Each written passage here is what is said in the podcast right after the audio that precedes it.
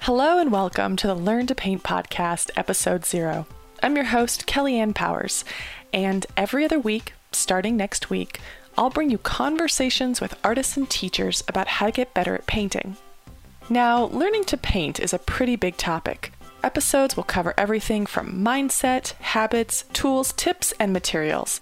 We will do some pretty deep dives into specifics because sometimes you want to know exactly how an artist approaches her studio life, his paper and pigments, or her application of paint. I hope these conversations grow with you as an artist so we don't shy away from art terms.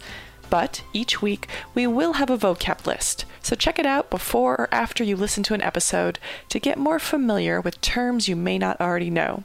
You can find them at learntopaintpodcast.com. So, who am I? I'm Kelly, and I'm a third generation artist. My education has been self directed, but has had the incredible benefit of a mother and grandmother who are both highly skilled watercolorists. My grandma, Jan Kunz, has traveled the country teaching watercolor workshops and has written a half dozen books. My mother, Lynn Powers, started a video production company called Creative Catalyst Productions, and I've spent most of my life involved in the company in some way. Although, I should note, this is a pure passion project, and all opinions are my own. Growing up, though, whether it was being a model for Grandma's book, packaging videos in our living room, or prepping artists for their video shoots, I have been incredibly lucky to have grown up around artists, and all of this has taught me something. Nothing beats a good conversation with another artist.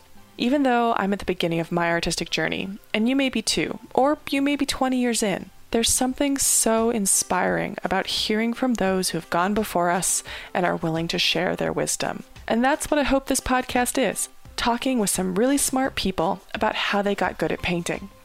And as you listen, I hope you take what works for you and be curious about what doesn't. Each of us has to take our own path, and what's right for one artist may not be right for the next. But there's always something new to learn about how we work and how we think, and that's pretty exciting. So thank you for being here. I hope you leave each episode inspired and excited. I'll see you next week. Happy painting.